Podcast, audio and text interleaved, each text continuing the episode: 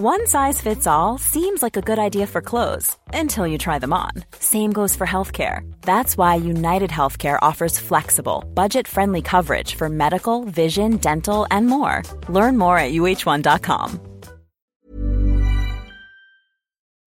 It's a brand new year, and what better time to get going with that online store you've been thinking of? Those "I was there when Arsenal actually scored a goal" t-shirts would fly off the shelves right now. And to get yourself up and running, you need Shopify.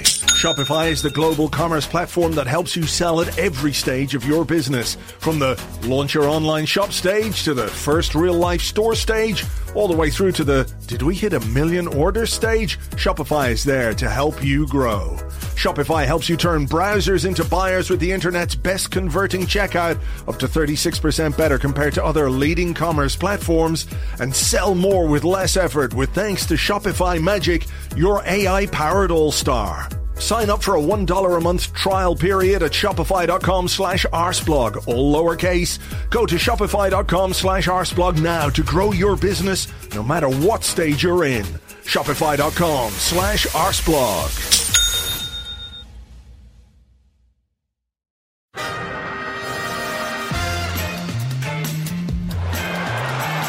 Ahí va a llegar el gol del Arsenal. Özil, marca Mesut Özil. No, no, no, no, no, no, no, no, no, no, no, no, no, no, no, no, no, no, no, no, no, no, no, no, no, no fucking way, you made me look a right cunt. This is Arscast Extra. Hello there, welcome to another Arscast Extra, as always, with James from Gunner Blog. I don't know what to say to you. How are you?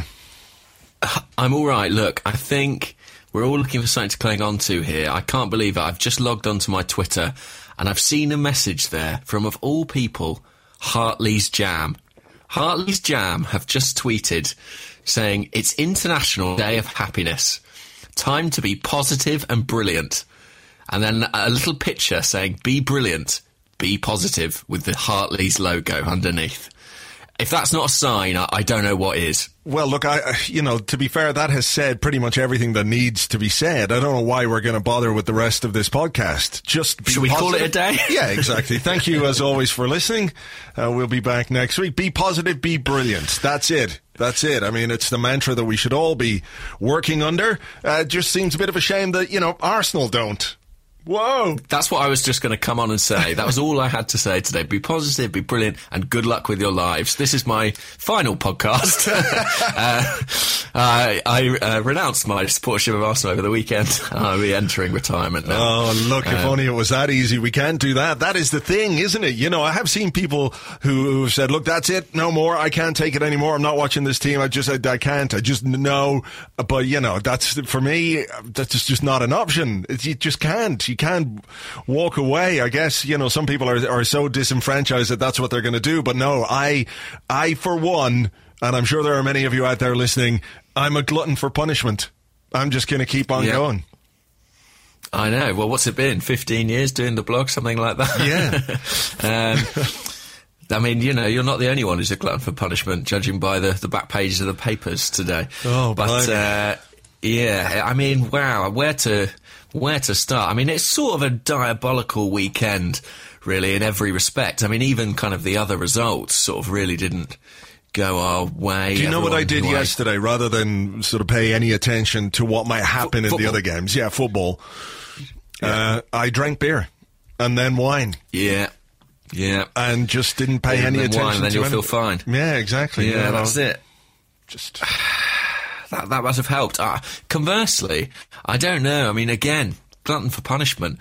I watched three Premier League games yesterday. I watched Manchester United win, then I watched Tottenham win, and then I watched Liverpool and Manchester City both gain a point. I don't know what's wrong with me. Why do you hate yourself so much? I think I was just trying to remind myself. I, I, I hate myself, and I was trying to remind myself that, you know, there is another way. Fo- there is another way of playing football. Um, Maybe you need to talk to somebody about I, this. I guess I... Not me, no. Sorry. Yeah, well... Oh, I see. Well, I was going to say, I've got the format here. I've got the forum for it. It's very convenient. Yeah. Um, I was in a bar. Uh, I was in a bar when the Tottenham game was on, and uh, what did they score? Inside about ten minutes or twelve minutes? It, something like that. Yeah, yeah, I was just like, oh, for fuck's sake. Just now... turning a table over. Yeah, and getting out of here and going to somewhere else where they don't show any football on the uh, on the screens. So, um, yeah. Where where do we start? Where do we start? I think we've got to talk about the match. We've got to talk about the West Brom game, and then we can yes. talk about... We can talk about all the other stuff that's going on or is rumoured to be going on or isn't going on, um, whatever the case may yeah, be. Okay. So... Um, Thomas Tuchel, our new manager, you mean? Yeah, yeah. Is yeah. it Tuchel? Is it Tuchel? How do you pronounce it? Oh, I don't actually know, to be fair. Tuchel probably, isn't it? Mm. Um, let's start with the game. Let's start with. Let's go to the Hawthorns. Mm, yeah. Bring it on. Um, I don't know. I mean, well, they've become Stoke, haven't they, West Brom? They have. It's a, it's quite uncanny. A lot of fouling. Fans uh, getting mad at our players for getting their ankles kicked off. Um, fairly direct. Now, to be fair, I don't think they were quite as Stokey as the worst Stoke have ever been. But there's definitely no. elements of Stoke to them, as you would expect under Tony Pulis. But you know what, though? Um, not that I admire it in any way, but it's not as if that, that would have been any surprise to us, or should have been any surprise to us. Um... You know, we knew well, what way they were going to play. Yeah. For a start. Yeah, yeah, yeah. You know, and uh, yeah, they. Uh, I mean, uh, can you see that I'm uh, struggling to get my words out here today? Yeah, I can. Uh, I can. What happened? Okay, so look, we picked a team that I thought was a good team to pick. I was, believe it or not. Before kickoff, I was quite excited to see that team play.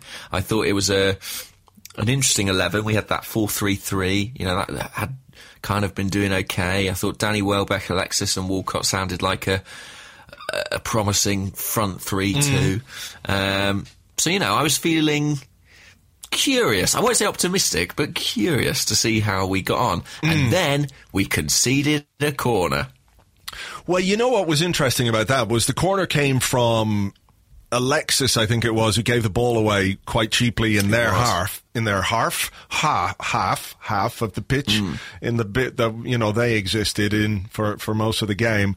Um, you know, they we got cut open really easily because we were pushed so far forward. Uh, I think it was James McLean who who took a shot and Petr Cech scored the goal, and then and then we saw you know just uh, the goal. Was really, really irritating and annoying. And I know they did this to death on Sky, didn't they? The the way they analysed the goals and zonal marking and, and everything else. And Ramsey stood and watched Craig Dawson, didn't make any effort to get in his way or to challenge him.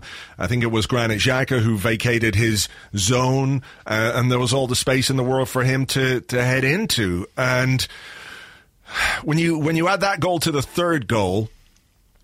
And you look at what was said before the game by the manager about how we, you know, we have to be careful about them on set pieces and we have to pay attention and everything else. It was, it was very, very disappointing to see the players not bother their arse, uh, carry out any of the instructions. I assume there were some instructions, right? You don't just talk about, well, West Brom are good in the air from set pieces. Uh, I presume you don't just say that to the press. I assume there's been some focus on that on the training ground, right? You'd think. You'd think it'd be, it would be strange not. I mean, the, the curious thing about the whole set-piece thing is that we actually have been all right, haven't we, at defending corners yep. this season. For the most part, I think we've only conceded one Premier League goal from a corner going into the West Brom game. So something, you know, has been... working because that's been a vulnerable uh, area for us in the past, but mm. against West Brom that just went out the window, and I think partly that's down to the quality of what they do. I mean, look, they're good deliveries, they're good runs, but when you look at it, that first goal, Dawson, who ultimately scores it, has a completely free run. I mean, it, as the corner comes in, he's literally got his hands up. He's the only man in the box free with his hands up, as if saying like, me, me, it's my ball. And then he just runs past Ramsey so clean and so clear. It's kind of unforgivable, really. I mean, I, I, I can't explain it. Yeah, I mean, it's not even as if he's standing there waving to say, you know, play the ball to me here. It's like, put the ball no. in an area where I can go and attack it. And look, you know, Ramsey's not the guy who's going to win you loads of headers in your box, but you don't have to be six foot five to make it really difficult for a, a bigger opponent to to to get the header. Just stand in his way. Block him off. Do, eh. I mean, do anything. Do yeah, all that's the what stuff that other teams do to us. You know, it's, you know, just compete. That's the thing. Compete with the guy. At least try. Mm-hmm. It makes it much more difficult, um, you know, to win headers. Headers are a great skill, you know. It, it looks relatively easy to uh, to plant the ball home from close range. But, you know, if you've got a guy who's jumping with you and is all over you and is putting you off balance, it becomes much, much more difficult to do it. Much, much more difficult. It was just, it was uh, pathetic, really. That defending was absolutely pathetic. Um, and then we scored, which was nice. We had a goal. It was nice. I mean, it was a good goal. It was it was kind of a goal that they uh, was kind of their fault too. I mean, they left Alexis so free at the far post. It was kind of the one time their mm. defence granted us that much space, really. But having left him there, it was a good ball from Xhaka and a, a really nice take from Alexis and a very immediate response. So at that time, yeah, you know, it felt like, oh right, okay, we've got a foothold back in this game. Yeah. Yeah, exactly. We've responded. We've shown a bit of character and what have you. But, I mean, the rest of the half, lots of Arsenal possession. But, again, West Brom seemed to be much more threatening than we were. Um, they had some... I can't remember if they had good chances. Oh, yeah, Cech had to make a really good save, didn't he? Just before he went off. Really good save. Darren Fletcher, yeah. who was left free uh, sort of in the corner of the box. And, yeah, there was that McLean shot where he went clear. That It was it, it was the pattern of the game, really, that we had so much possession, but they certainly had the, the better chances in both halves. Mm. Yeah, I mean, we were, like... sterile, I think was the word I used on, on the blog yesterday, and that is... Uh, It's just how we play, you know, lots and lots of possession, but you just pass it backwards and pass it sideways and go from one side of the pitch to the other side of the pitch. And there's no incision or no real ambition to do anything. You know, you see uh, at times you see this Arsenal team passing the ball around and you're looking for someone to move, like somebody make a forward run. Or somebody try and get between the lines and, and somebody try and find him with a pass. The only person, or two people, I would say, who showed any ambition in their passing were Alexis Sanchez, who we know tries to make things happen, and Granit Xhaka, who, to his credit, a few times spread the ball wide and put us in positions where we could have perhaps attacked the fullbacks. But what happens... We get the ball in those areas and we go backwards again and we start that gigantic arc across the pitch and backwards and backwards and here we go again, you know? Um, yeah. So it, it's really frustrating to, to watch us uh, play like that. Uh, thoughts on the challenge on Alexis Sanchez? Oh, it's a bad tackle. It was a bad tackle. I mean, I, to be honest, I, for me, it probably was a... yellow rather than a red, but uh, what uh, riles me is the way, and I know you talked about this on your blog, the way that uh, it's kind of reported and commentated on, you know, that, that thing of like a sort of healthy, good challenge. I mean, it was an ugly, ugly tackle, and no surprise really that eventually he was kind of forced from the field by it. I thought mm. it was uh, very, very cynical. One of those where it's like the, the player must know that he, you know, is not going to win the ball, he's going to take the man. Yeah. Um, Look, I, McLean so has some... He's yeah. got some history, you know, in that regard. Yeah, exactly. You know, so I, I don't think we can just put it down to a, a tackle that was badly timed. He didn't care if it was that badly timed. He knew if he wasn't going to get the ball, he was going to take the man, and that was what he wanted to do, and he did that. And uh, again, you know, I'm tired of talking about the T V commentators and the pundits and everybody glossing over these bad tackles, and I really don't care whether it happens to an Arsenal player or any other player. This, this, uh, focus on, well, the physicality of the game, you know, it's all part and parcel of the rough and tumble of Premier League football. And of course, you don't want it to be like a non-contact sport, but they have to start talking about these tackles in a more serious way, because ultimately it'll be an Arsenal player, it'll be some other player who gets injured, then they'll all get on their high horses, they'll pontificate about how this sort of thing can't happen, and then we have the whole he's not that kind of player thing will come out, and it's just, a, you know, it's a, a, a problem, I think, within the English game, that this stuff mm. is tolerated the way that it's tolerated, and in some ways, uh, some ways lauded and lionized by certain sections of the media. you know, this guy, he's soft because, well, he plays for Arsenal. He's not soft because he plays for Arsenal. He's lying on the ground in pain because a guy came in at top speed and put his fucking studs in his ankle, you cunts. That's why he's fucking in pain, not because he's a fucking softy. It's really irritating, really irritating. And maybe, you know, I know we're speculating and, you know, our problems go much more, um, much deeper than just Alexis Sanchez being injured. But maybe if you have Alexis Sanchez fully fit in that second half, he is a player who can make a difference in a game. He is a player who can get you a goal, who can inspire the team, who can drive the team forward. He's not always going to do it, but he is capable of it. But when he's playing on one foot, he really fucking isn't. Yeah, and I, and I did feel like they were fouling him rotationally. I did feel like there was a clear uh, decision to kind of almost take him out, really. There was sort of, yeah. there was foul after foul on Alexis. He was getting very, um, um, very irritated by it as well, wasn't he? And he was talking to the ref yeah. about it. There were a number of times where he was, he was clearly fouled and the referee played on. And Sanchez, it looked to me like Sanchez was much more likely to get a booking than any of the players who were fouling him because he was, he was talking about it to the referee all the time. Yeah, I thought he was going to get himself booked, but I could understand his frustration. And he's not a player you could ever really accuse of being soft. You know, that's not something you would no. level at him. So I think that, that tells you something about the treatment he was getting. I don't know who the Sky co-commentator was. I was watching on Sky, but yeah, he was I absolutely don't know. infuriating. Yeah, who, uh, yeah, I don't know who it was either because I didn't recognise uh, the voice at all. So maybe uh, if you're listening to this uh, and you know who it was, uh, you know, drop us a drop us a tweet, please. That would be uh, appreciated. But he was uh, he was very uh, very irritating. All right. Um, hmm. So we we go behind. I mean, look, just before they scored, they had a, a glorious chance. Rondon had a, a great chance to score uh, with a header, oh, from a header uh, yeah. yeah, from a, a McLean cross, which we just didn't bother closing down. We didn't uh, close him down and, and, and cut off the supply.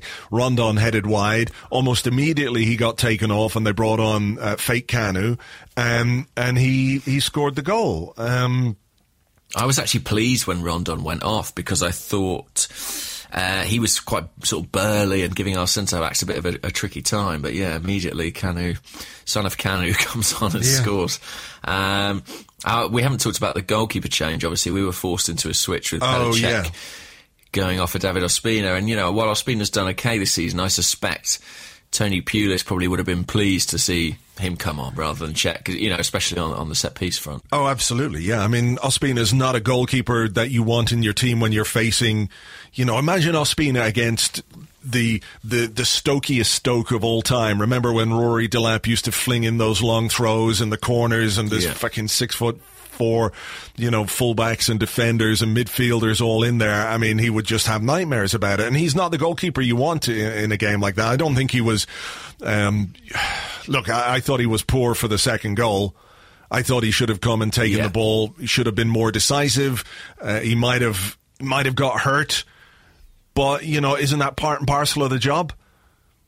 Yeah, I was chatting to a mate of mine who plays in goal, actually, and he was like, that looked like me when I first started playing in goal and I was a bit afraid of getting hurt. Like, ultimately, that ball is there for him to take, but he kind of bottles it. Mm. Uh, and it's not a good look. It's not a good look for a spinner. And, you know, then Robson Kanu just sort of pokes it home. I mean, it was a, it was a, it was a calamity, really. Yeah. Goal. It, it wasn't pretty. It wasn't good at all.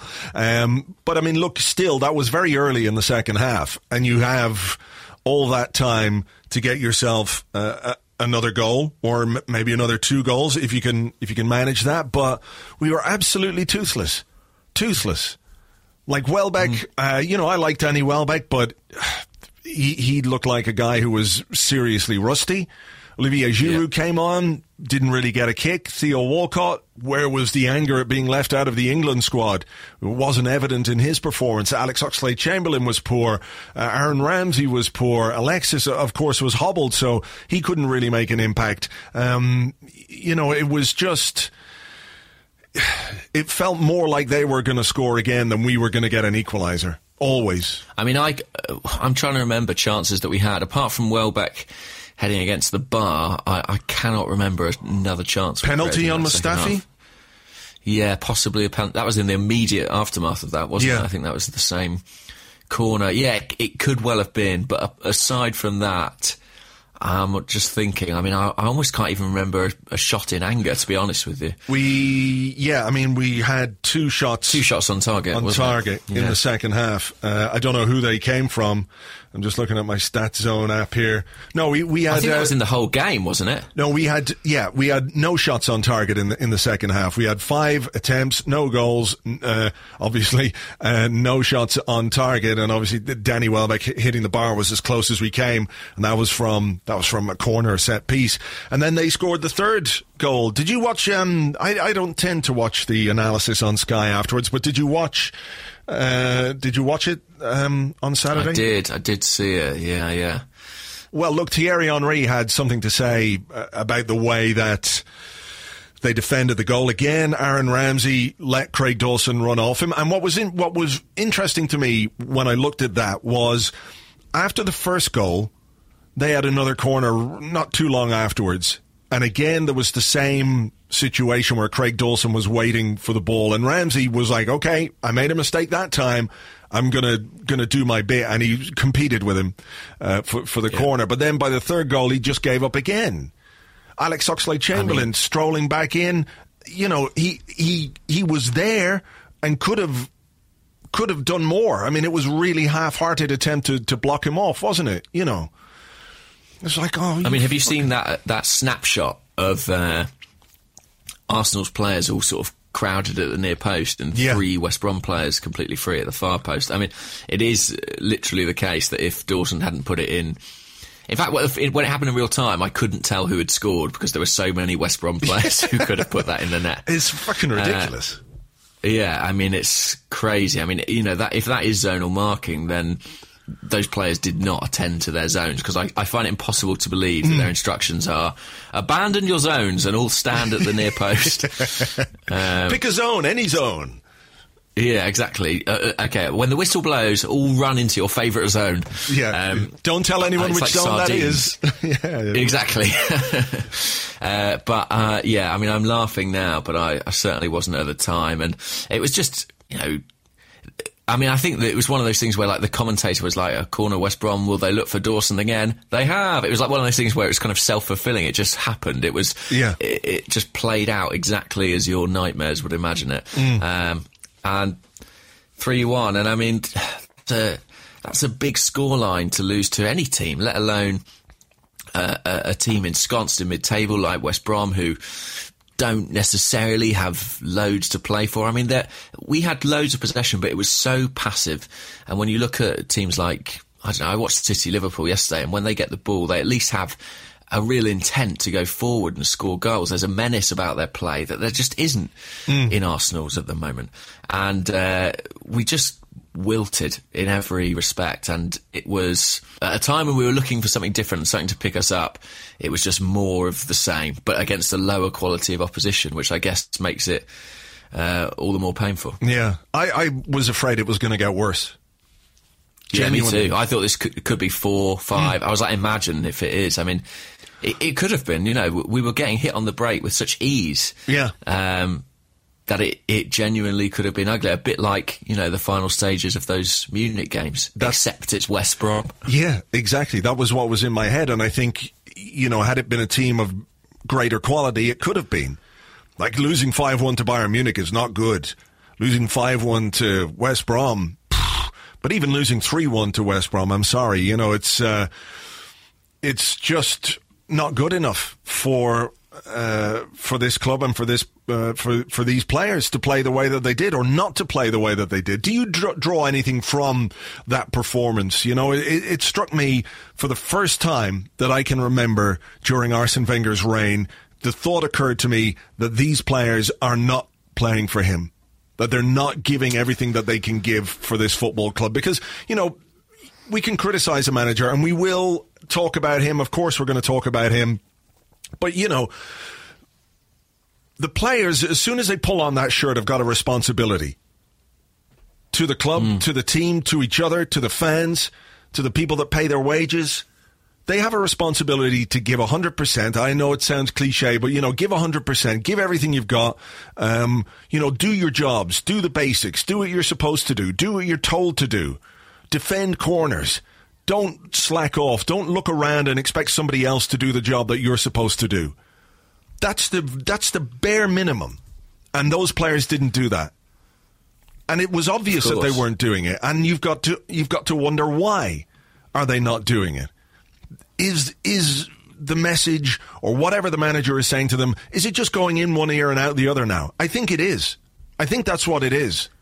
And yeah, I think that's it. I, I, like, I think you're right. The players do have to take some criticism for not taking responsibility. Um, I think, but I, but I also kind of think it's almost, uh, and I'm not making excuses for them, but it's almost not their fault. I almost think it is now a consequence of the situation and the environment. Like, there's such a problem of accountability at Arsenal that it's kind of filtered down to the players, and there's no culture of Uh, fear, I guess. Really, there's no, there's no, they, they they're so used to Arsene Wenger being there that the instructions, as you say, have ceased to carry the same weight. There's no fearing of the consequences of not following them. They think he'll still be there. They think they'll still be there.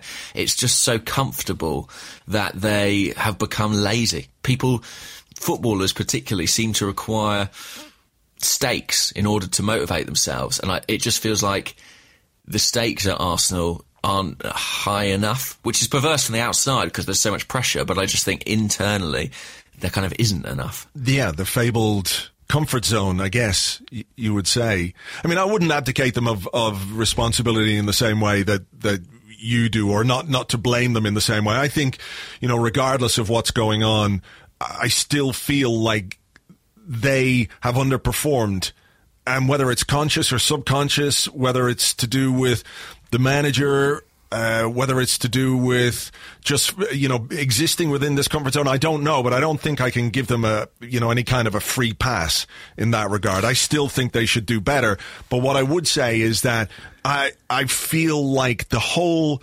situation in this football club, nobody has a fucking clue what is going on.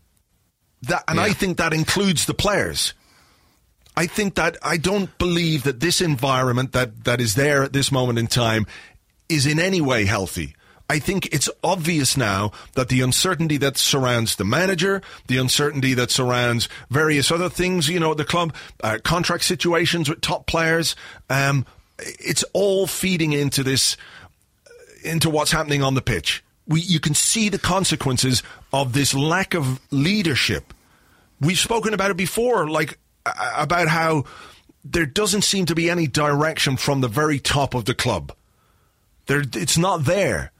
That people are happy for things to just kind of chug along in this weirdly chaotic way. Oh, I know what I'm going to do, says Arsene Wenger after the game. Does anybody else know? No, no, nobody else knows.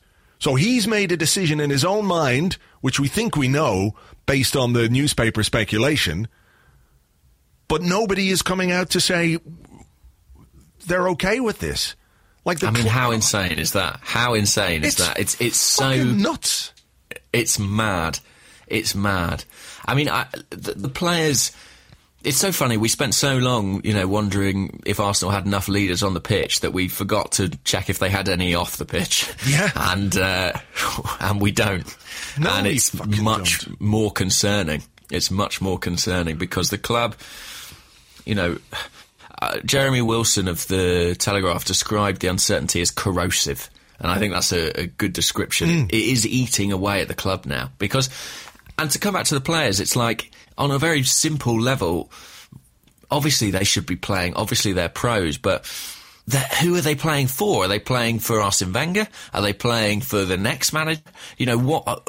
I think you want to know your future. You want, as an employee, you want to know what the plan is. You want to know what what the hell is going on. They're, to a certain extent, they're in the same boat as us. And if we as fans are, you know, thinking, oh, well, that's it, I'm chucking in the towel, I'm not I'm not going to do the podcast, I'm not going to go to the game next week. You know, obviously they're paid professionals, but in the back of their minds, they probably feel a bit the same. And and I think as well, you can't also rule out the possibility that some of them are maybe welcoming the idea of a new manager. I don't even think they, you know, they constantly know they think that, but if they wanted Arsene Wenger in charge, surely they'd be giving more on the field than they are at present. Yeah, I mean, this is it. How many stories have we seen over the last few weeks? We've let the manager down. You know, we've got to we've got to do better. We've got to play better. We, you know, we he's shown such faith in us, et cetera, et cetera, that our performances haven't repaid that faith. Blah blah blah blah blah. Look at what happened at West Brom. That's the fucking. That's the answer. That's mm. where you. That's where you draw the truth from, from what happens on the pitch and the way that players behave and the way that they perform. And it's clear that there's a big, big problem there. A big problem. Yeah, it's it's action speaking louder than words, yeah. isn't it? Uh, you know, I mean, Alex Oxlade-Chamberlain came out after the game and was very apologetic for the performance and said it wasn't good enough, but without wanting to scapegoat, I mean, he was absolutely dreadful on those set pieces. Like, he was so poor and so lackluster. So it doesn't add up. Like, it, it, this thing of like, oh, you know, we want to perform for the manager. We feel like we're letting him down. We want him to stay. There's the, that's not what I'm seeing on the field. It's almost like we're kind of willing the worst case scenario. Yeah, yeah.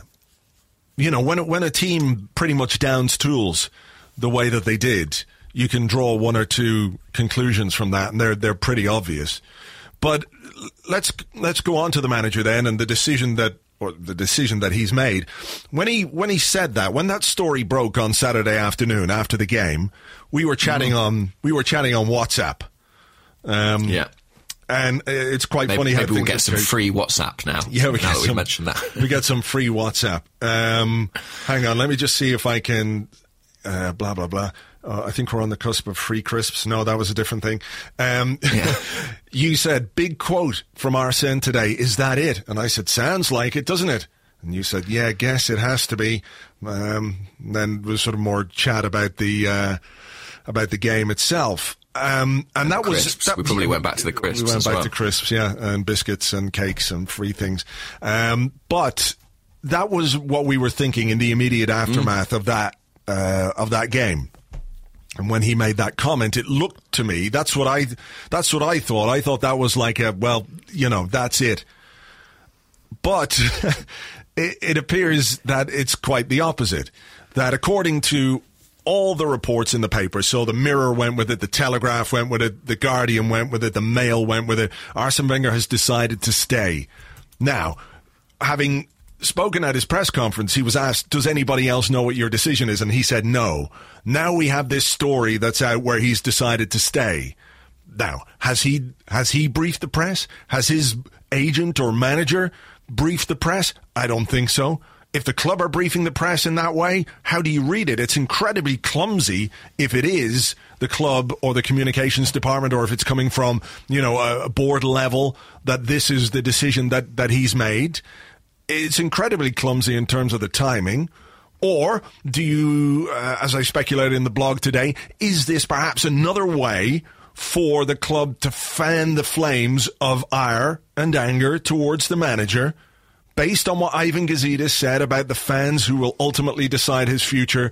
Silent Stan and Silent Ivan, who's been nowhere to be seen, would it be convenient for them to leak the story about another two years, knowing exactly how it would go down? In the wake of a terrible defeat and a terrible performance, sounds a bit conspiracy theory-esque, but they haven't shown the bottle or the uh, the spine to deal with this in any other way, so it wouldn't wouldn't surprise me if that's what it was. Well, I was going to ask you about this. I've got a vague memory of that happening before. Maybe it was in twenty thirteen, twenty fourteen, when we were last talking about Arsene Wenger's renewal. I've got a memory of a story coming out saying that... Hello? Hello? I've knocked my microphone over. That's in my, okay. Sort of, as, I, as I huddled around it, being all like, I've got to uh, remember it. But no, back in twenty thirteen fourteen, I, I seem to recall this a similar story. I think it was earlier in the season, saying that Arsene Wenger had agreed a new contract. Was it around Bayern Munich or something like that? Around a Bayern Munich game, and Arsene Wenger coming out saying that's absolutely not true. Yes. I can't. And he was very angry about it. And he was like, this is a, you know, this is a damaging lie about the club. Yeah. And, and I, and I, and I, again, we never really got to the bottom of the story, but there was a bit of a sense of, had it been put out potentially by the club in order to create some pressure on him to make a decision. And um, I don't know, but I guess it's possible that a similar thing is happening this okay, time around. Okay, here I mean, it is. I found it, actually. Um, Ivan Gazidis, in January twenty fourteen, he was, uh, this was a kid announcement, a Puma thing. And mm. he said, "We are comfortable and relaxed. Arsene will be extending with us, and at the right time, we'll announce it." Now, mm. I can't quite remember when that Wenger story was. Uh, let me just see. I'm just going to try and search here. I can't remember exactly when that denial was. No. Me neither, but I have a memory of it. Yeah. Don't you? Was it? Was it? I don't know if it involved Neil Ashton, but I feel like it might have done. It did, yeah, but yeah. Anyway. That was was that the um the you know why are you looking at me? Why why? Yeah. Why are you looking at me? um, I think that I think that could have been it. Um, let me just see if I can find it here. But yeah, it it, it wouldn't be beyond the the club to. to do that, I don't think, at this moment in time. And um, while we're while we're on this, right? Mm. There's a lot of focus on the manager, and it's his intention to stay. And I think I saw somebody on Twitter say this. I, I can't remember who it was, so apologies. But basically, all managers think that they're capable of turning it around until such point as they get the boot, right? So I, you know, yeah. This is Arsene Wenger. This is what he. Um, This is what he thinks, that he can still work hard. And I know Philippe Auclair uh, was tweeting about it last night, saying that, look, he he he's aware of the unrest, but this will only spur him to work harder and to try and prove that he's still capable of, of doing it. But let's, for all the power that Arsene Wenger has at Arsenal Football Club, right, let's not ignore the fact that he hasn't drafted up a new contract for himself. This contract is on offer from the board, from the club, from Ivan Gazidis, from Stan Kroenke. They've agreed that this is what they want to happen. And, the, you know, they're allowing this situation to develop and to fester, because I think th- this is what it is. It's a situation that has been allowed to fester. This uncertainty mm. over his contract, will he, won't he? Are you going to stay? Are you not going to stay? To complete almost total silence from the board, apart from the other day when we got Sir Chips and he came out and released a statement saying this will be a mutual decision. That's as much as we've yeah. got from them. But they're the ones that have offered him this contract that some people say has already been signed, and it's just a matter of waiting for the for the right time to announce it. Like, when the fuck is the right time to announce that? Now, I don't know how you fucking sell that. You could have the best P R people in the world, and you're not going to be able to sell that as a good thing to a, to a, a large number of people. I mean, what's it's so baffling. And what what changed that Arsene Wenger said, "I know what I will do"? Do you think he was just being kind of prickly and uh, trying to get reporters off his back, or do you think something had actually changed, that he sat there in that press conference and was like, "Oh, now I know what I'm going to do," having feeling, played his cards close to his chest? My feeling was that, having watched that and having seen those players play the way that they did, he had come to some sort of realization that they're not doing it for me anymore. That's what I thought, mm. and he went, "Okay, maybe it's time." That's that was my initial feeling about it. As to why he then decided to say, if his intention is to say to stay, to to announce that he has made a decision in the wake of a game like that, I've got no idea. James, I can't fucking figure out what the fuck is going on with this football club. I really am at my my wit's end trying to make sense of it all. Look at this. No, it's look, really hard. Look at the fucking look at this football club, the biggest football club in London, in the biggest city in Europe, with a magnificent stadium, amazing stadium, uh, brilliant training facilities which are being upgraded, fantastic resources, financial potential, infrastructure, loads of staff and employees. Maybe we're short in some areas, but it's a big fucking business machine now, as well as being a football club. The potential that this football club has is enormous. It is absolutely, I won't say unlimited, but it has the potential to be an, a massive football club. And what we don't have is anybody who has the drive or ambition to make this football club as good as it should be. Because if you look at the board, you know, bar someone like Sir Chips and, and Ken Fryer, who's been on the board for, for many years, the the the incumbents now, Stan Kroenke and Ivan Gazidis, they inherited this stadium. They inherited that potential that was put in place by the previous board. And you can criticize them if you want for selling up and everything else, and that's fine. I get it. But at least they had the drive to make something happen. And at that point, they could have said, look, we've done everything we can. You know, now it's somebody else's turn to take this club forward. Take this stadium. sixty thousand people, brilliant facilities, brilliant views, all the fucking corporate shit that you need. And you have to have it. As much as we dislike it, you've got to have this corporate, uh, you know, environment to a football club. That's where the big money comes in. Like, good luck selling Europa League or no European football to those guys next year. But anyway, you know, here it is that that board made that happen because they knew that for the football club to be as big as it could be, it had to happen. As much as we all loved Highbury and everything else, it had to happen. If you want to really compete with these big clubs. So in comes Stan Kroenke, in comes Ivan Gazidis, and what's happened since? Nothing. Like, there's no ambition, no desire to make this club as good as it can be. I think back to twenty fifteen, right?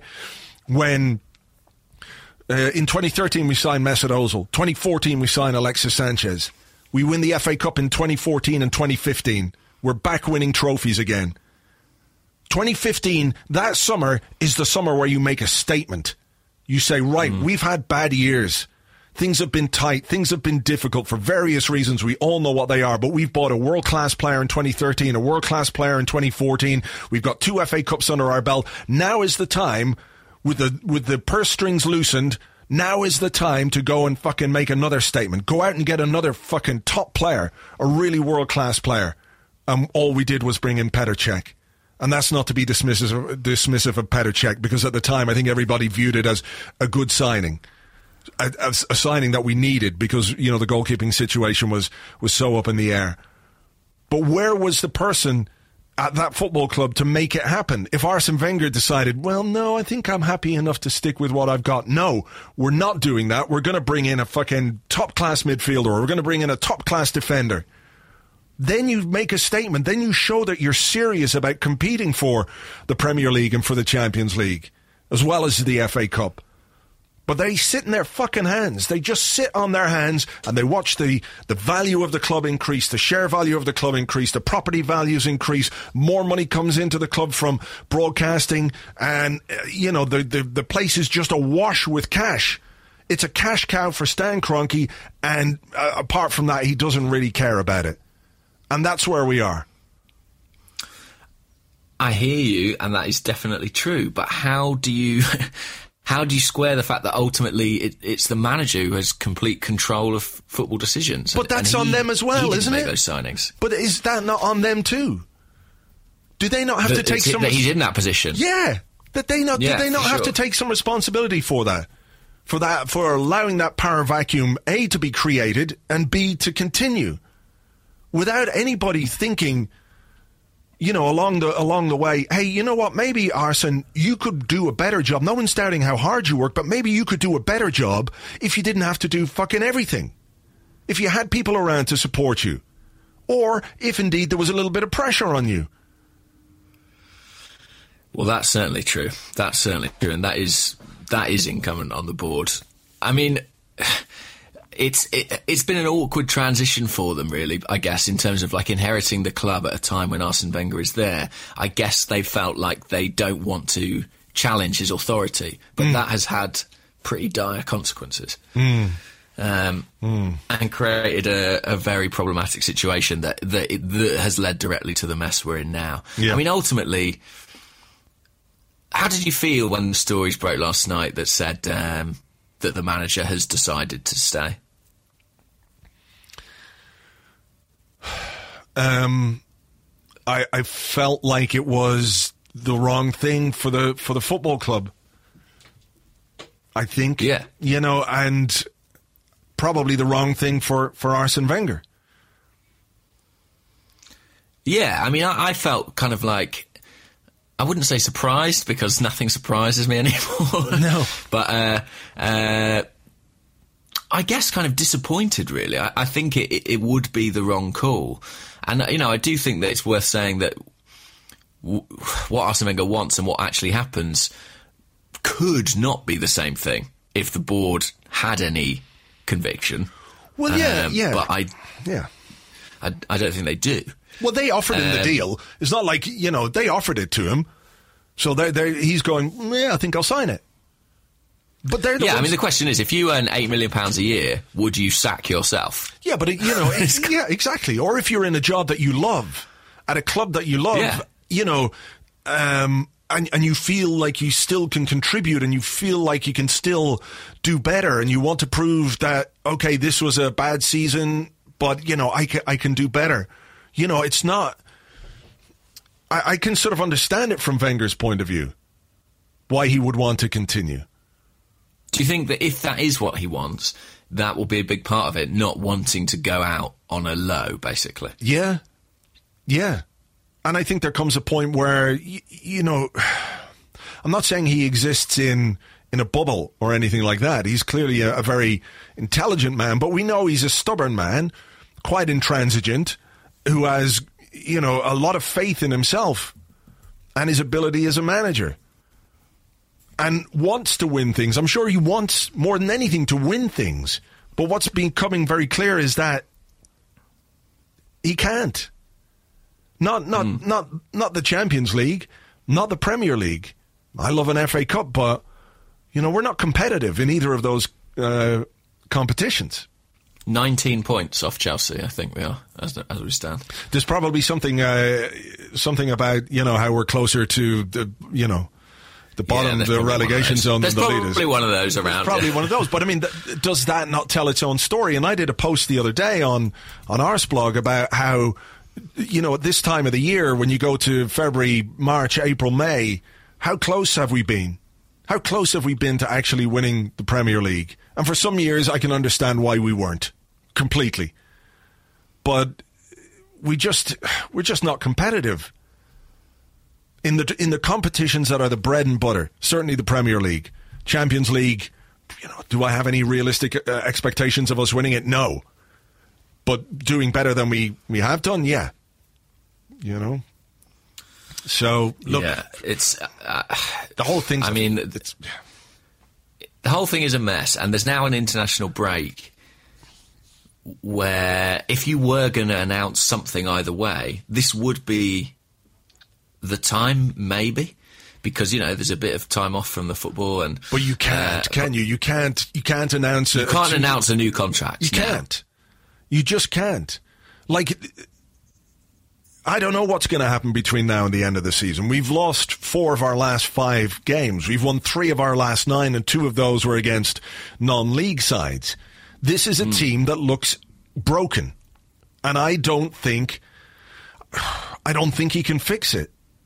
At which point, you have to ask the question, when on earth is it going to be possible to announce a two-year deal if he's already signed it, or if that's what, what he wants? I just don't, I just, you know, you've got to win. You've got, you're going to have to beat Man City. You're going to have to beat uh, Man City twice, get to an, an F A Cup final. You're going to have to beat Tottenham away from home. You're going to have to beat Manchester United. To, to to have any chance realistically of, of getting into that top four, which is, you know, the bare minimum. Wasn't it interesting? Did he say something about, you know, we don't need to finish in the top four?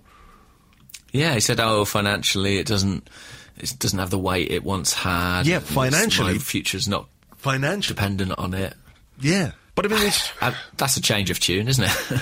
What are we going for now? You know, sixth place trophy. I, you know, it's not. You, you can't. Um, You can't hold up top four as the bare minimum, which is what he said many times, that the bare minimum is top four. That's the least that we want from a season, is what he said, is what Ivan Gazidis has said. You can't now turn around and start dismissing it. Now, I, I get the point. It is not as financially important as it used to be. Champions League money used to be the thing that would, would set a, a club apart. It would give them an advantage in terms of what they could spend in the transfer market and on wages. That's completely gone now because of the uh, because of the, the, the Sky and B T broadcasting rights deal. Like, everybody's rich now. So mm. Champions League money is not as important as it was, but it still is important for the, the prestige of a uh, of a club to be playing European football. I mean, you know, do you attract a player like Alexis Sanchez if you can't offer them Champions League football? Don't think so. No. So anyway, no, and and I mean, oh, it's uh, yeah, and, and as for Alexis Sanchez, I mean, I, I was thinking yesterday, you know, that his contract situation, Mesut Ozil's contract situation, barely getting a mention at the moment. And that's partly, I guess, because Arsene's taking the headlines, but also there seems to be a sense of resignation, really, about their future. Yeah. Um, so, yeah, it's it's fucking maddening. And like, I think like we're going to probably see the birth of a new football chant at the Emirates, which is going to be, "We don't know what you're doing," because we haven't got a fucking clue what the club are up to. I... I You know, when like you follow a club for a long time and you feel like you understand the manager's behaviour, the owner's behaviour, you can kind of read between the lines and see what's going on. Right now, hand on heart, I haven't got a clue. I haven't got a clue. Yeah, and it's that that's scary. It's scary for me. Yeah. No, I agree with you. I agree with you. It's impossible to look at what's going on and think this is a cohesive, well-organized, well-run football club that knows what it's doing, that knows what it wants to do, where it wants to go, and how it wants to get there. You cannot fucking tell me that's the case with this football club right now. Well, it's not. It's not. And, no. and, and there's a lot of potential for it to get worse before it gets better. I'm getting this in before the break because I feel like I need to say that and then we can move on. But like I do, when I look at the fixtures, as you say, you're like, well, when's the positive upturn going to be where you could sneak out an announcement about a new contract? Because genuinely, it could get worse. And any announcement about a new contract could play a big part in it getting worse because the atmosphere after that, I, I daren't even predict what it will be like. Toxic it will be. Yeah, yeah. Yeah, it's uh, it's it's fucking nuts. Um, yeah. Right, well, look, let's let's take a break because this has been a fairly epic first half. Um, we'll take a break. We'll do some questions, of course, many of which are are on the uh, themes that we've already covered, but we'll try and provide a bit of variety and more in part two right after this.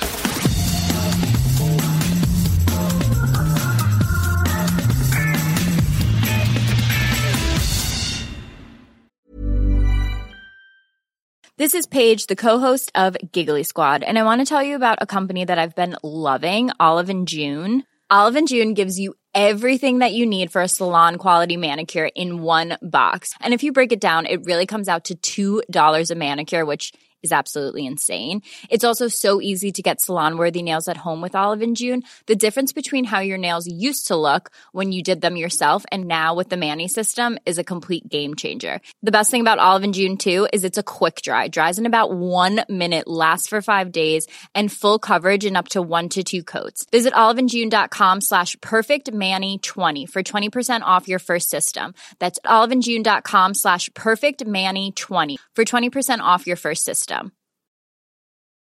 A lot can happen in the next three years. Like a chatbot may be your new best friend. But what won't change? Needing health insurance. UnitedHealthcare Tri-Term Medical Plans are available for these changing times. Underwritten by Golden Rule Insurance Company, they offer budget-friendly, flexible coverage for people who are in between jobs or missed open enrollment. The plans last nearly three years in some states, with access to a nationwide network of doctors and hospitals. So for whatever tomorrow brings, UnitedHealthcare Tri-Term Medical Plans may be for you. Learn more at U H one dot com.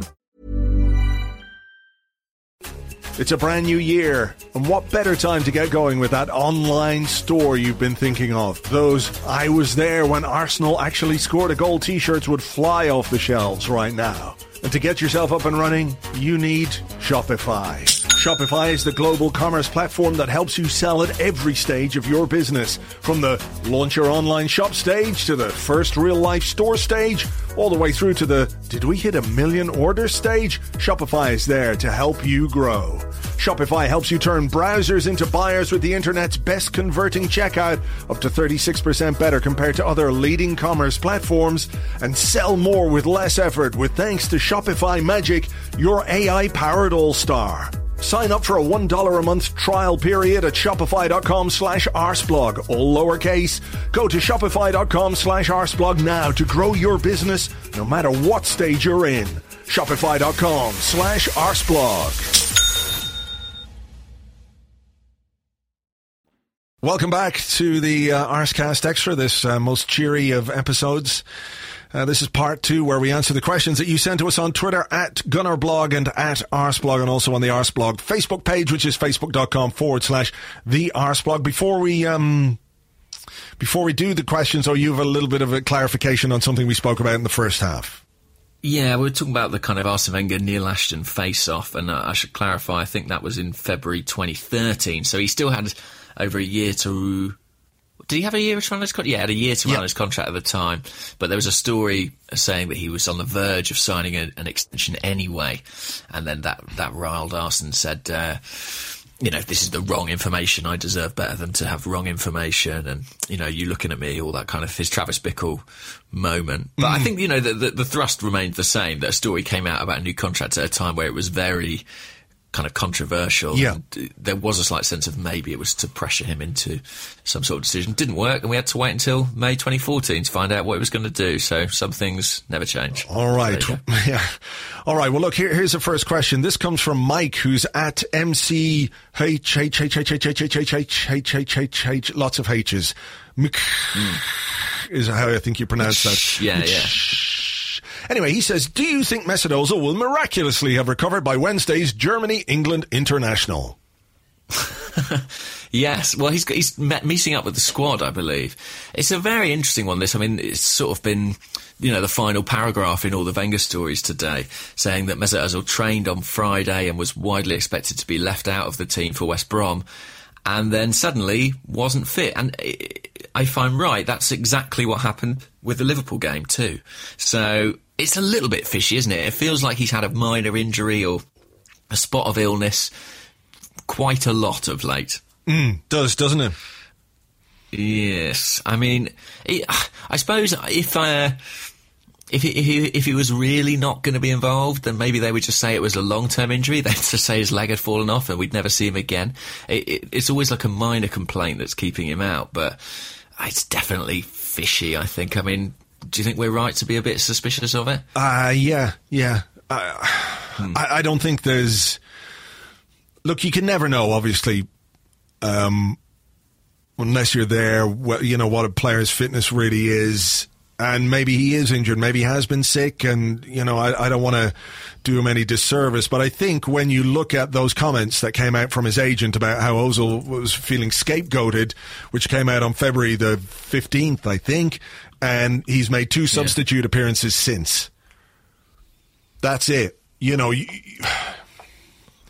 if it was happening at another club, you'd be really suspicious, wouldn't you? If it was happening at, with another player, if a manager, you know, was happening, this kind of um, ongoing angst was being made public, you'd, you'd think, well, look, there's something definitely suspicious, something fishy going on, and uh, I, I think there may well be. With Mesut Ozil, I don't quite quite know what it is, but you know, we're long enough in the tooth not to take everything at face value. So, because yeah, my question would be, what's going on with him that isn't going on with Alexis? Do you know what I mean? Like, I know they're different situations, but yeah, contractually they're in the same position, and, and Arsene still seems to be relying on Alexis. I guess maybe the fact that it, you know, Ozil maybe isn't uh, an automatic pick right now in terms of the tactical shape of the team, and you know, maybe he's not too happy about that. I mean, it's complete guesswork at this stage, but mm. uh, I would expect him to play for Germany in the international break, and I I don't necessarily expect him to play for Arsenal against Manchester City when we come back. I mean, it's a, it's kind of mad, isn't it? The way that situation from a few months ago when he was scoring goals and playing really well and viewed as a hugely important player, not just for this season, but for the future of the football club, things have turned around so dramatically that there are people now who are saying, I don't care if Mesut Ozil goes or stays. And mm. when he's left out of a team or out of a squad to go and face West Brom, nobody's really that bothered. People weren't that bothered.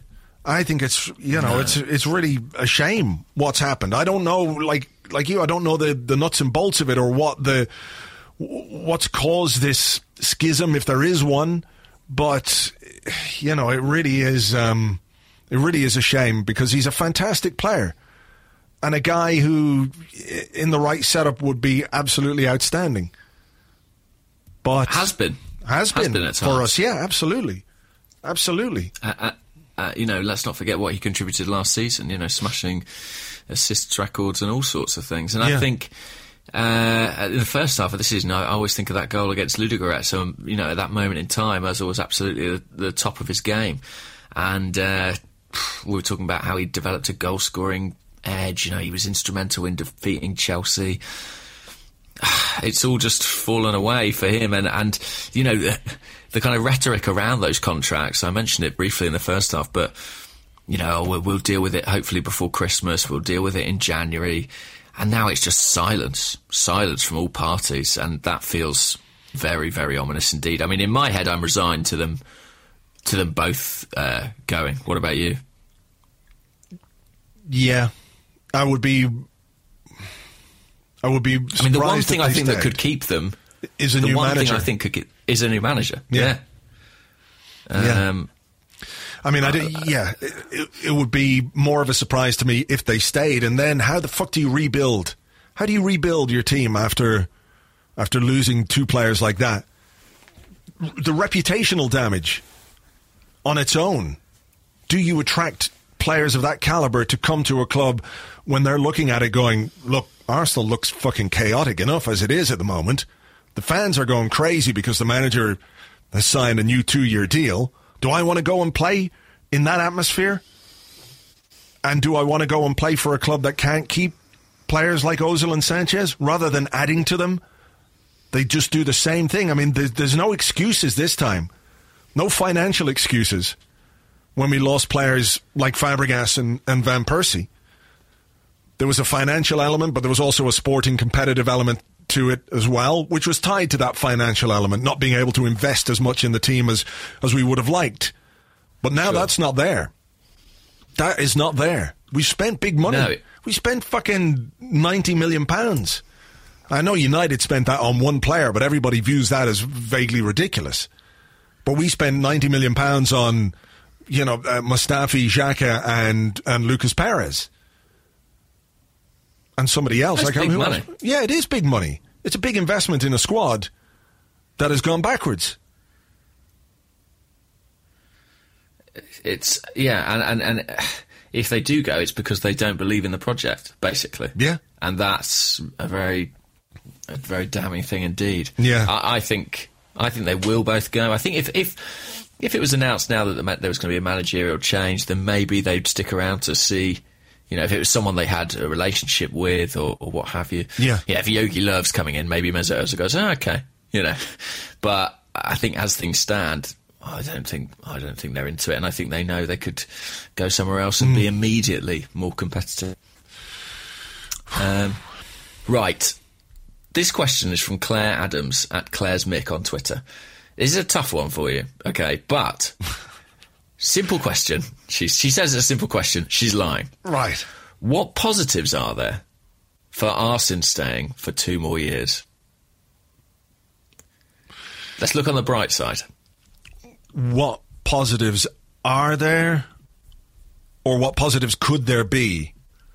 Yeah, I guess what could there be? What positives could we derive? If he, if Arsene Wenger is going to sign a new deal, if the board, if it's signed... If it's signed and it's done, and they're just waiting for the awkward moment to tell us, mm. is there any good in that?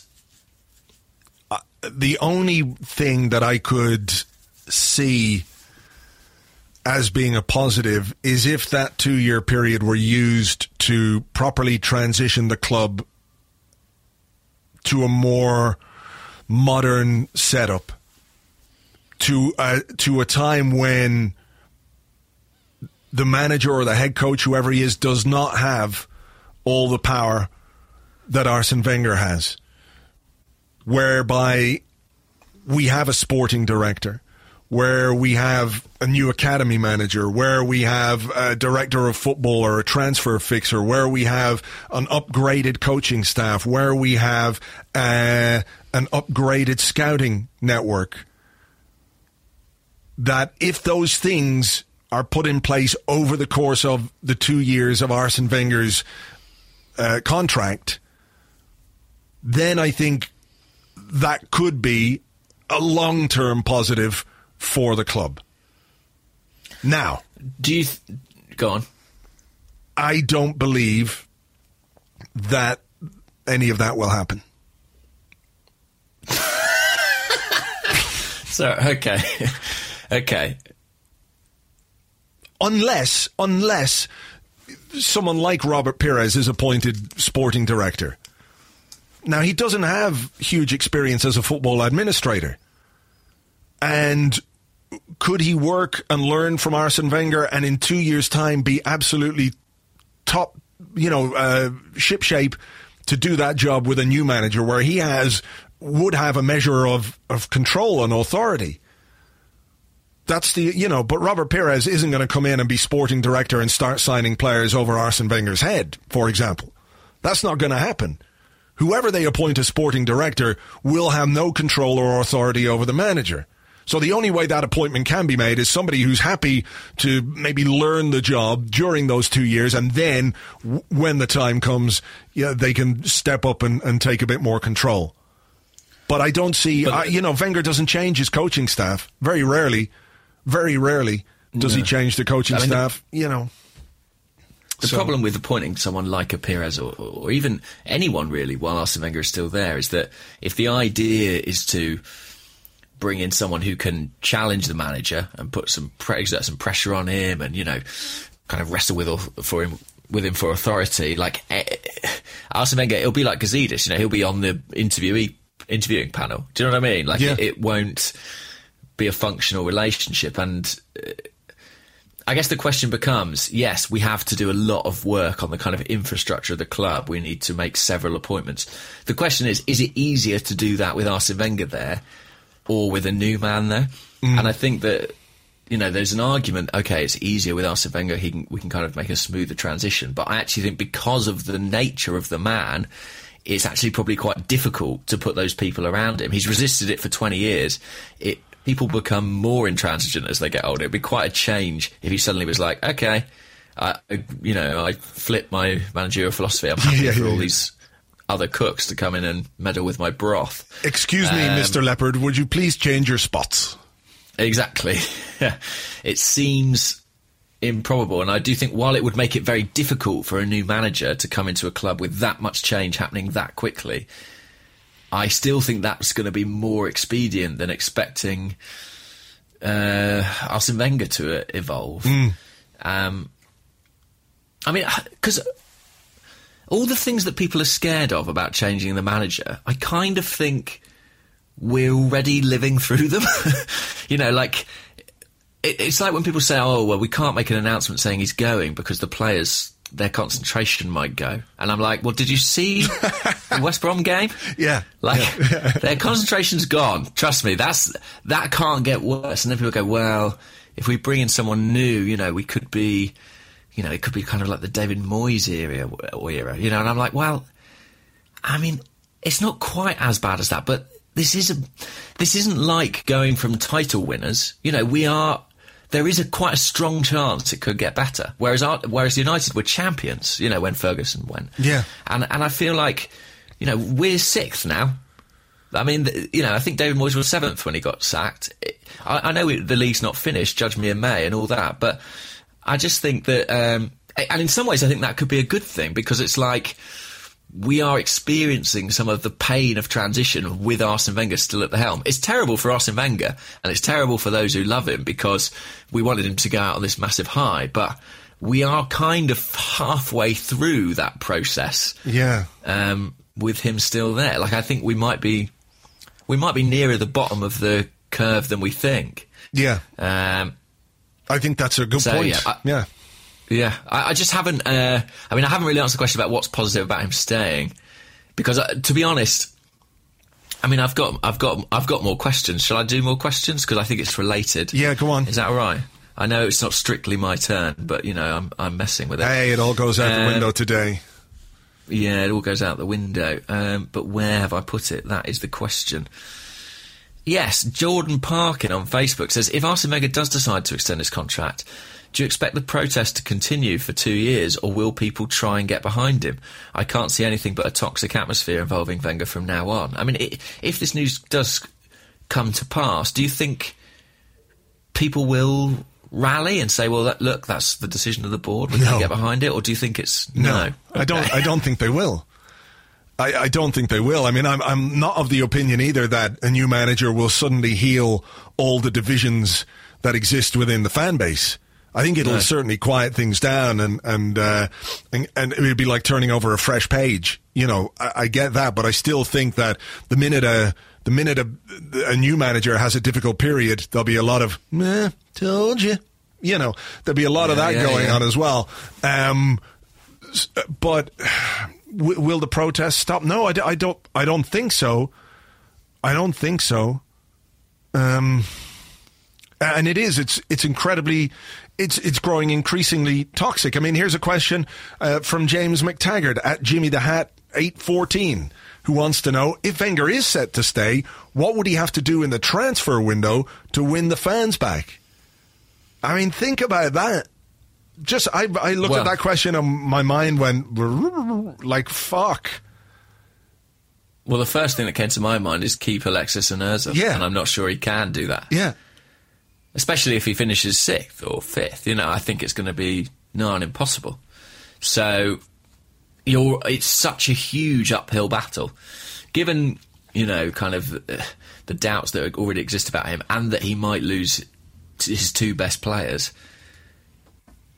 I mean, if, if if it's in Wenger's thoughts that he could stay on and turn it around, I mean, he he must also see the risk that it gets even worse. Yeah. Uh, I don't know. I mean, honestly, like, the, the protest... We haven't talked about the planes and, you know, Sir Chips paying from Hong Kong for his well, planes. Well, look, before. You know, I don't know that that's... I, I mean... It sounds so fucking ludicrous and surreal, you know, that it could be true. I don't know that that's a fact. That was, I, I think I saw this on Twitter the other morning. Um, Tim Payton from the A S T uh, mentioned the Hong Kong thing and then mentioned the name of a company which is run by the brother of Sir Chips, and uh, Sir Chips' son, I think, works there as well. And that was, you know, maybe putting two and two together and getting four, but it could also have been, you know, uh, two and two together and getting, you know, five or twelve. You know, there's a lot of people in Hong Kong. Sure, I mean, a lot of Arsenal fans as well. A lot of Arsenal fans. And look, you know, it does make some bizarre sense, but, uh, you know, I don't want to I don't want to entertain conspiracy theories like that. And I also think that, that watching the game on Saturday, it was like first plane goes over, you go, for fuck's sake, like, you know, I, I, it's just fucking nuts. And then another plane, I was expecting a third one. If a, yeah. if another plane had gone, or fucking Phileas Fogg in a hot air balloon was hanging out, throwing out flyers about Wenger in or Wenger out, or you two more, you just wouldn't have fucking batted an eyelid, would you? That's what the fucking, no. that's what this, it's crazy that this is what things have come to. That people think spending money on fucking planes to fly above a football ground in the middle of a match is a good idea. Arsenal are driving people fucking mad. They're driving I mean, them insane. We're literally having a conversation about if the, if the chairman's family chartered a plane to fly over the ground to, to, to, to, you know, state a coded message of support oh. for the manager. I mean, I don't know what's going on, but uh, yeah, I, what the I, fuck I can't is remember happening? The question anymore. It, it's just mental now. Yeah, it's absolutely mental. And I, and I yeah, I am at the sort of I'm at my wit's end, really. Mm. I'm at my wit's end. I don't really know what to make of it anymore. All right, here's a, here's a question from... A couple of questions here on players, actually. Uh, Chris Loco, at Chris Loco underscore, says, so many things I love about Hector, but speed aside, is it possible he's actually just a shit defender? And uh, Martin Fisher, who's at Marty underscore underscore Fish, wants to know, is Mustafi Arsene Wenger's worst ever signing, con- uh, considering timing, price tag, et cetera? Mm. Well, I mean, on Bellerin, Tokyo Gooner on Twitter said, hello, what is the best way to get Bellerin to change his hairstyle? There's like a kind of reverse Samson thing going on yeah. there. The longer his hair gets, the worse he seems to play. He has actually been quite a lot worse since he came back from his injury, do, do, I would do, say. I have a theory. Go on. I don't think he's fit. I don't think he's fully fit in any way. I think he's still got a problem with his ankle. That's my mm. feeling. Um, what was... It the, makes sense, because there are the, no other right-backs. Right. What was the thing... Throw this out there, completely random. What was the first thing you noticed about Hector Bellerin when he broke into the team? What's the most obvious Qu- thing about him? Quick, quick. Yes. Now, what is the most obvious thing about Hector Bellerin at this moment in time? Hair. Hair, okay. But also, he's being outpaced by players who have no business yeah. outpacing him. Think about the Hector Bellerin that chased back from the halfway line and made an incredible tackle to prevent a goal. Like, fucking Billy Whiz he was. Mm. Absolutely amazing pace. And now you look at him and he looks like he's running through treacle. So what's happened? Have his muscles just fucking atrophied? No. Is it likely that he's playing with an injury that's preventing him uh, reaching his potential? Yes. That's what I think about Hector. Anyway. Uh, I think that's very plausible. Or he really wants Arsene Wenger out. It's one of those two things, isn't it? um, as for Mustafi... Funnily enough, I watched Valencia yesterday and I noticed that they replaced Mustafi uh, with Eliakim Mangala. Um, there's some sort of poetry about that, I guess, because he was another thirty-five million pounds signing for the Premier League who, who didn't quite look up to scratch. I, I think that I'm loath to come down completely harshly on Mustafi because I saw signs in the early part of the season that he could develop into a, a top defender. But when you look at the size of the fee... Um, You know, for Arsene Wenger, a manager who loves extracting value for players, it's difficult to argue that he's been value for money. Certainly that's fair to say. Yeah, look, my my, my feeling on it is is that I, I think his impact uh, at the start of the season was slightly overblown in the sense that people were saying, well, he hasn't lost a game and Arsenal's defence is a lot better than it was because we've got Mustafi, and I'm not sure that was true. I think defensively we still had issues, and what's maybe different now is certainly he's not playing as well as he was, but uh, th- those defensive issues are being punished more regularly than they were in the first part of the season. I'm also loath to to really come down hard on individuals, especially players who are maybe in the first season with the club, like Granit Xhaka, like Mustafi, uh, who have come in and they're part of a team that is dysfunctional.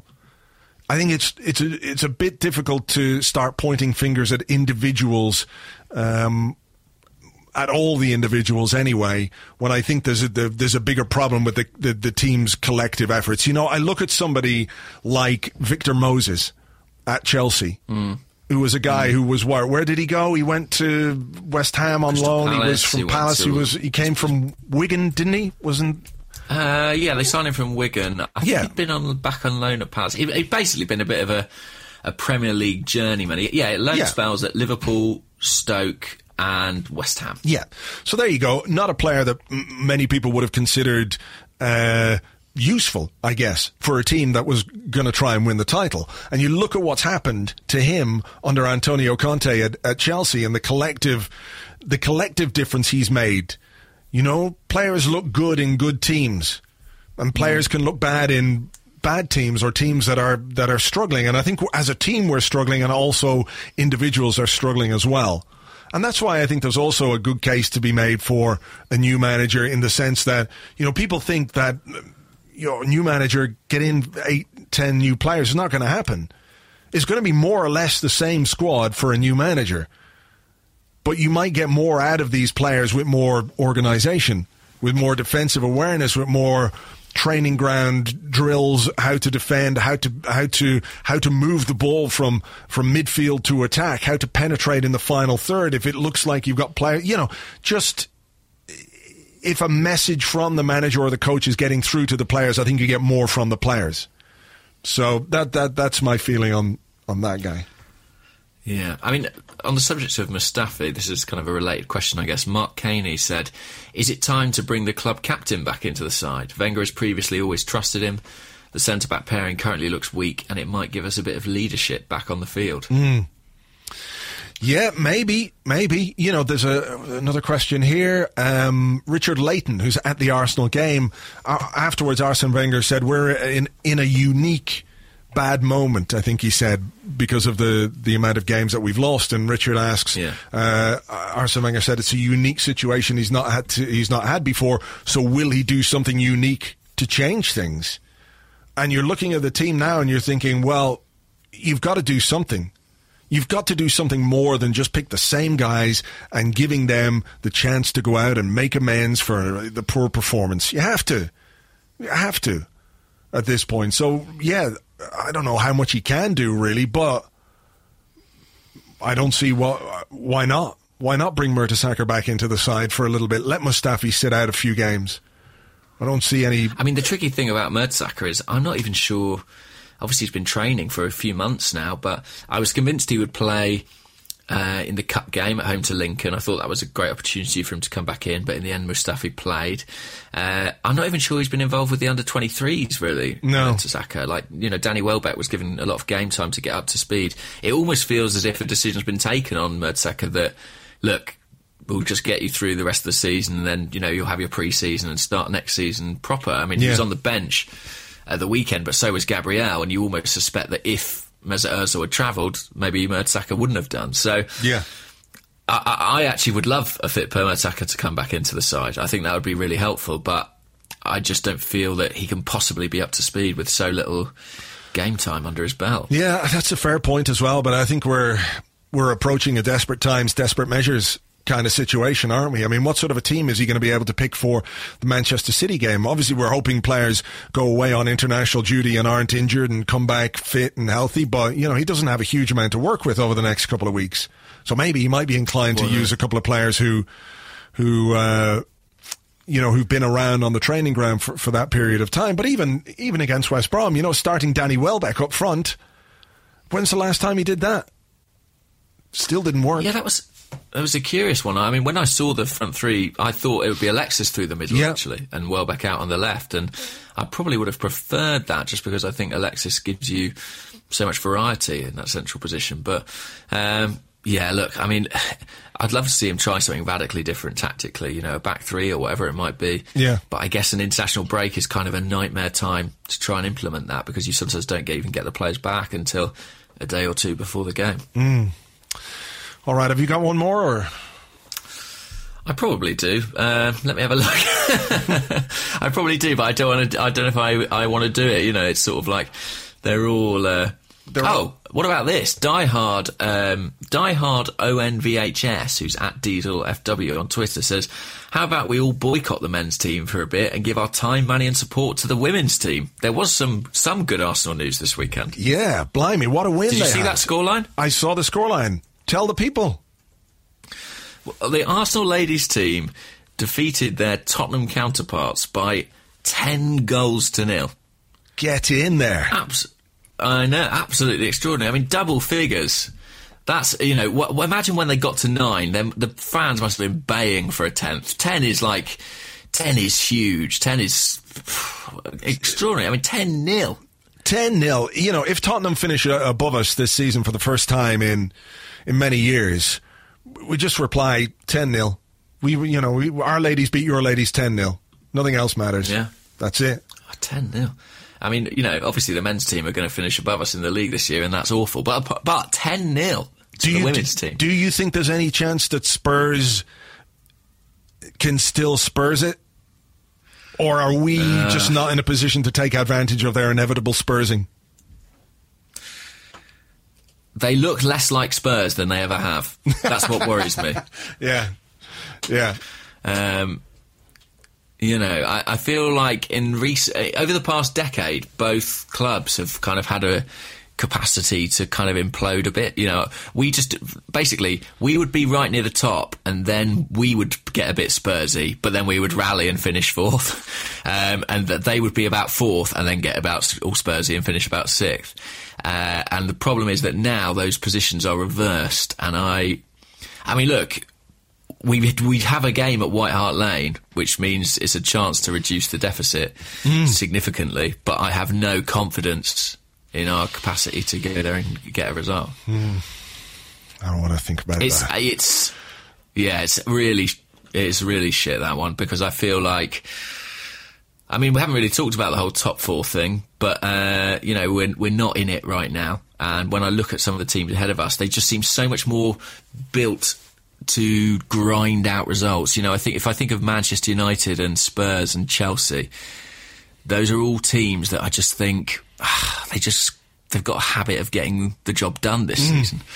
Yeah, um, I mean, look, you, you kind of always had faith in Arsenal to be able to to have that late season rally, you know, to dig in and to, like, you think back to that, that time when, God, we lost at White Hart Lane, didn't we? And Vermaelen was terrible at centre half, and I think that's when he started Mertesacker and Koscielny. Mertesacker yeah. in, in Munich, it was, yeah. Yeah, and we... We, we dropped Szczesny yeah, as well. Yeah, exactly. No, we dropped... Was it Szczesny or Fabianski? Oh, he dropped someone. He dropped a keeper. Yeah, I think it could have been Szczesny actually, but Fabianski came in and then and then got injured, so Szczesny came back in. But what happened was we we started grinding out results. I think we you know a couple of one nils and one two ones and stuff like that. I can mm. remember a lot of games being quite unpleasant uh, to to sit I through. I remember a game at Q P R where we were like you know so defensive, just sat back, you know, and like it was literally eight men behind the ball most of the time. Yeah. I remember quite a few of those, and I think that was the season as well. Was that not the season where we ended the, the season at West Brom when Arsene Wenger and Pat Rice were, you know, clinging onto each other, or Arsene Wenger was clinging to Pat Rice, you know, just the sheer terror of that. But, you know, you, you, you sort of had this faith in the team to be able to do something in the final stages of the season, and we did it more than once, uh, and they would dig in and they get a, a run of good results. But it's very hard to look at this team and think that they're capable of doing it, and you look at the fixtures, and the fixtures are are... are quite scary, actually. They really are. When you look at what we've got between now and the end of the season, Manchester City at home, we've got West Ham at home, Palace, Borough, um, we've got uh, Tottenham away, we've got Manchester United at home, we've got Stoke away, and uh, we've got Everton away. No, Everton at home on the final day of the season. So, you know, there's a game that could be hugely important as well. So, I don't know. I don't know. Uh, it feels like it would be a huge achievement now, doesn't it, to finish in the top four? Yeah, it would be massive, and it would require it would require several teams to kind of spurs it up, really. A couple of teams at least, you know. I, I for some reason, Liverpool don't worry me too much. Um, I feel like we could finish above them, but it's we're now in a position where we're chasing Mourinho, and that's never really gone well for us in the past. Yeah. All right, a uh, couple of uh, quick ones just before we finish. Uh, Jane Cavendish says, uh, I'll still go to the Arsenal every week, but any recommendation for a new sport to follow for a couple of years? In brackets, not golf. And Steve Moore, four one one six, wants to know, can you recommend any other good hobbies to take up of a weekend? I mean, honestly, you could just punch yourself in the face repeatedly. I think that would maybe be more fun. Yeah. Um, hobbies. I don't know. I think I'm going to have to get one. It's a worry, isn't it? Uh, I mean, drinking seems to have gone quite well for you this weekend. Yeah. It hasn't changed the reality of anything, but... Uh, sure. Yeah. Passes the time. I don't know. What, what could you do um, so that would be less infuriating than football? Pretty much anything, I guess. Oh, yeah. I think you could just sort of go, you know, a- approach a wasp's nest naked. I mean, anything. Would be better. Uh, yeah, stick your cock in a wasp's nest. Yeah, honestly. Yeah. yeah. Um, uh, I don't know. I mean, we'll keep watching it, but I mean, it's a fascinating soap opera, at least, I guess. It is. Um, it is that. Uh, and for another sport to follow, given that we're heading towards the uh, the summer, um, if uh, if people haven't seen it, I'm sure many people will. All my uh, Irish listeners will know this one, but uh, the game of hurling is is a very uh, exciting and mental sport. It's basically yeah. a ball being smashed around an enormous pitch at high speed by guys with, with big sticks. And they fucking lash each other out of it as well. Lots of scoring. Like, you're going to get, you're going to see lots of scoring. No, like, one nils or anything like that. Um, I, ooh, hello. Ooh, my doorbell. Your doorbell. Um, I, I better go and answer it. You better. Do you want to explain hurling while I do? I think I just did. Okay, well, sorry, one sec. No, you go ahead then.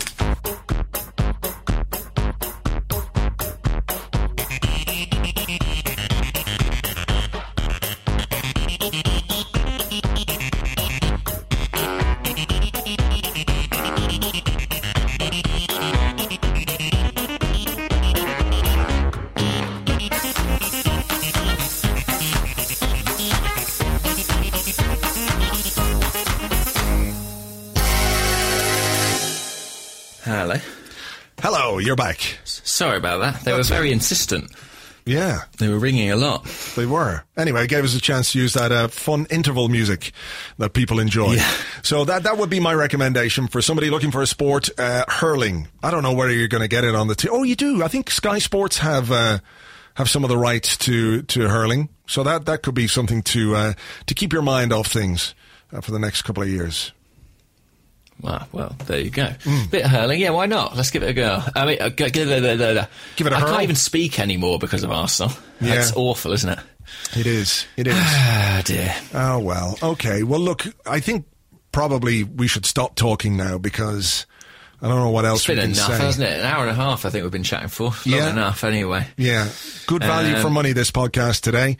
Not going to make anyone is, feel any better or anything, but, uh, you know, it is it is what it is. And look, you know... There might be some therapeutic benefit. Yeah. A problem shared is a problem halved and all that.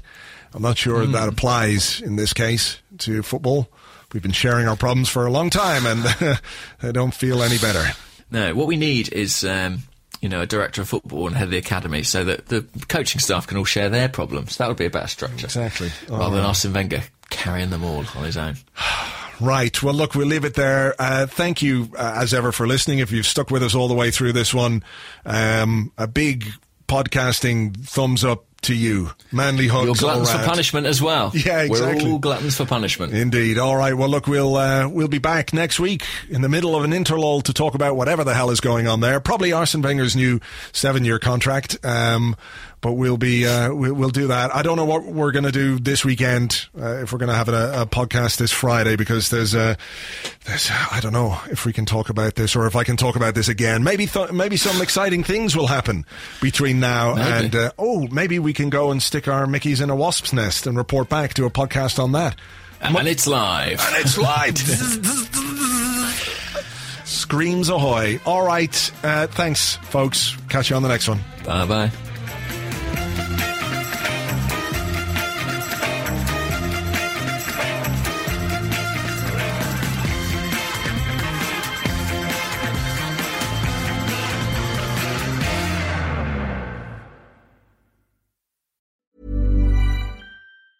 Hey, it's Danny Pellegrino from Everything Iconic.